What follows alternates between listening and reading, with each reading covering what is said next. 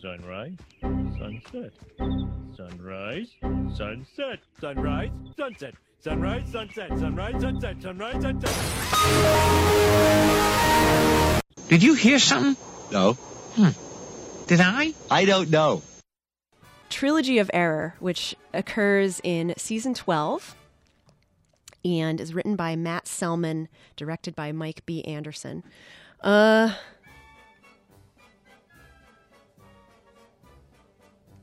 it's a sweet episode. I love it. Uh, it is one of the very way out episodes that um, have the writing staff taking extreme chances, you know, big, big risks with narrative structure, um, and with, you know, what's become convention or commonplace for Simpsons fans. At this point, the series has been through like almost every combination imaginable of uh, different characters facing off with plots. You know, many, many different way out plots, many different trips have been taken.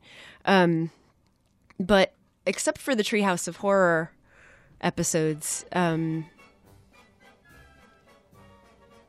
they have stuck to a regular three act structure with an A story and a B story for the most part.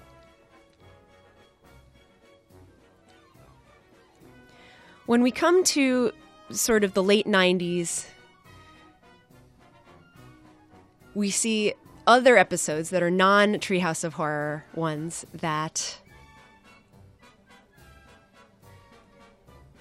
have this uh, trilogy structure. And this is one of them, um, but it has a twist.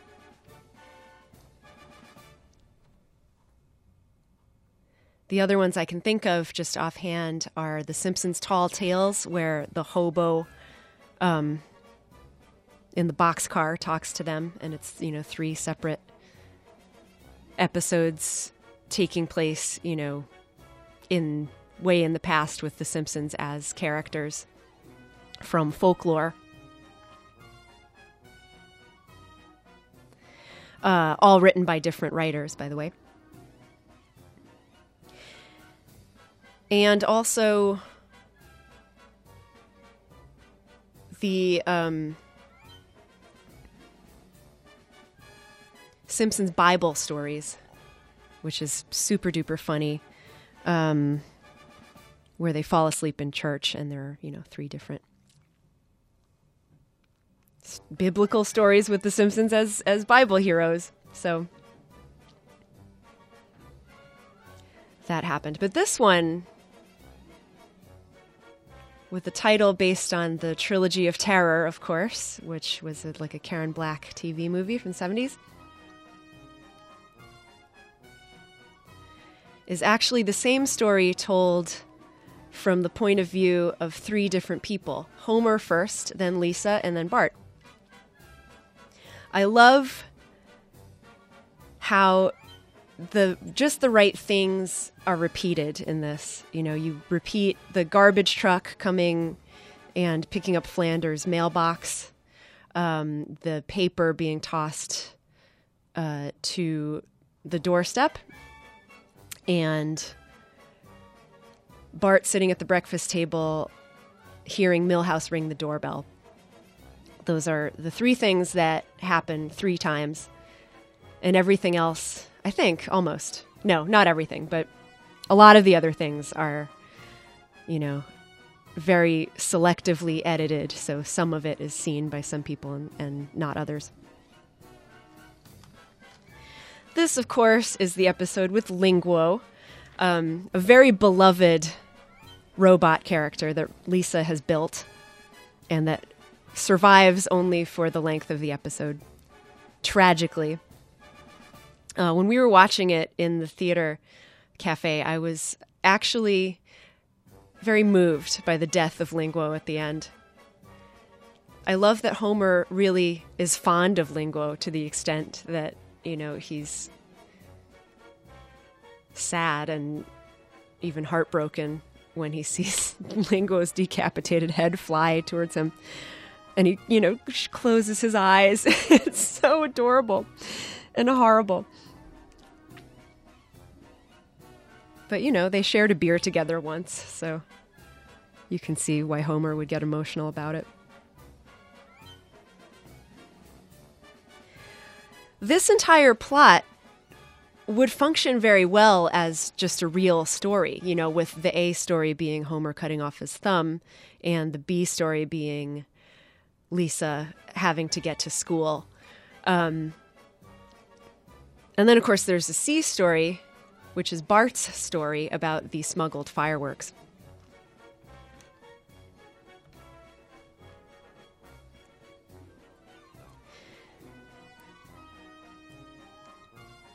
Perhaps the greatest single joke in this show is uh, what happens at West Springfield Elementary when Lisa is dropped off there by mistake by Mr. Teeny. Um, and the French class laughs at her, and the over the top stereotypical French teacher guy is like, uh uh uh, en français. and their laughter switches from ha ha ha ha ha to ah ha ha ha ha. And they actually repeat that at the very end after the Gracie films shush.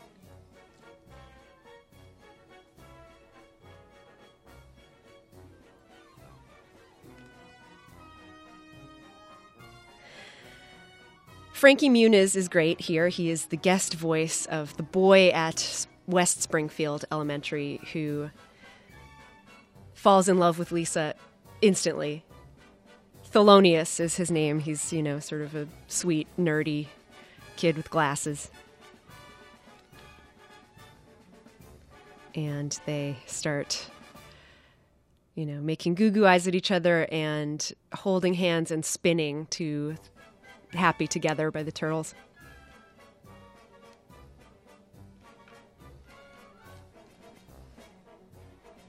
But then she has to bid him farewell because science is more important and she's about to be late for the science fair. The thing that kills Linguo ultimately is um, he's a grammar robot and he corrects people's grammar. And when he runs into Fat Tony and his crowd, the gangster's grammar is so bad that there's a bad grammar overload and he short circuits and explodes. uh, I happen to like when he corrects one of the guys saying, No, no, shut up your face.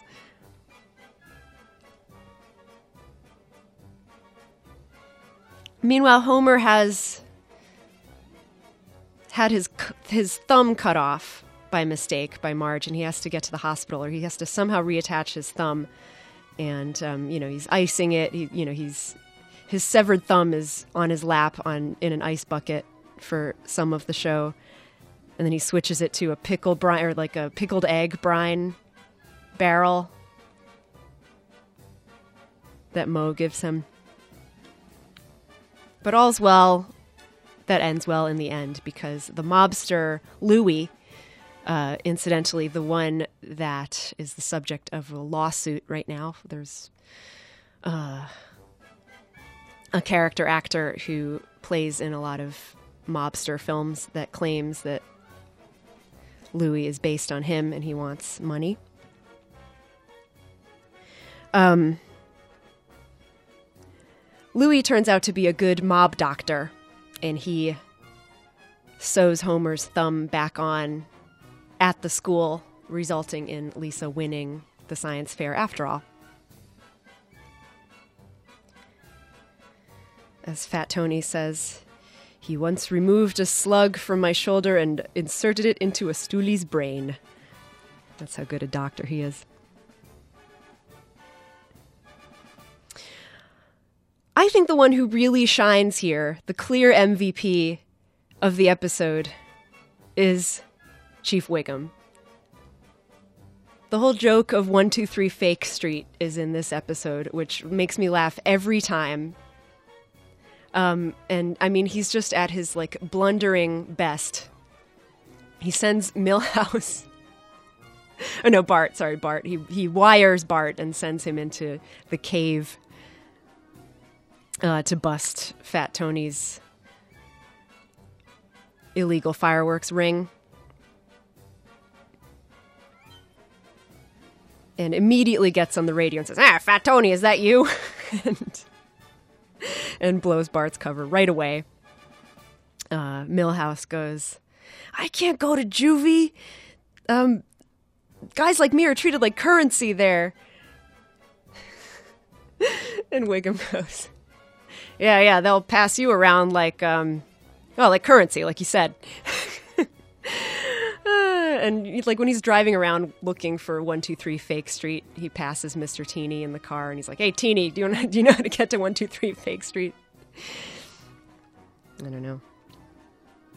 I like, I'm learning that I like when people speak to Mr. Teeny with familiarity. It tickles me. Anyway, that was Trilogy of Error. Wonderf- wonderfully done, wonderfully written by Matt Selman, uh, who has said that the inspiration for it came from watching the movie Go, which has a similar structure. Uh, and that will put you in the right time frame. Go came out in 1999, and this episode is from spring 2001.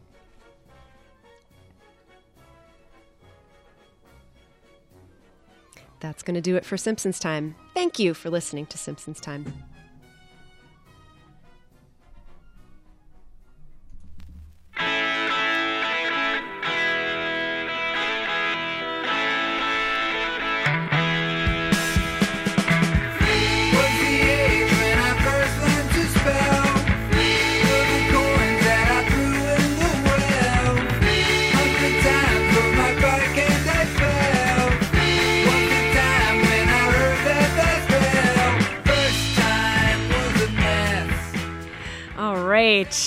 Thank you for listening to Simpsons Time through the Debigulator with me, Amanda Nazario.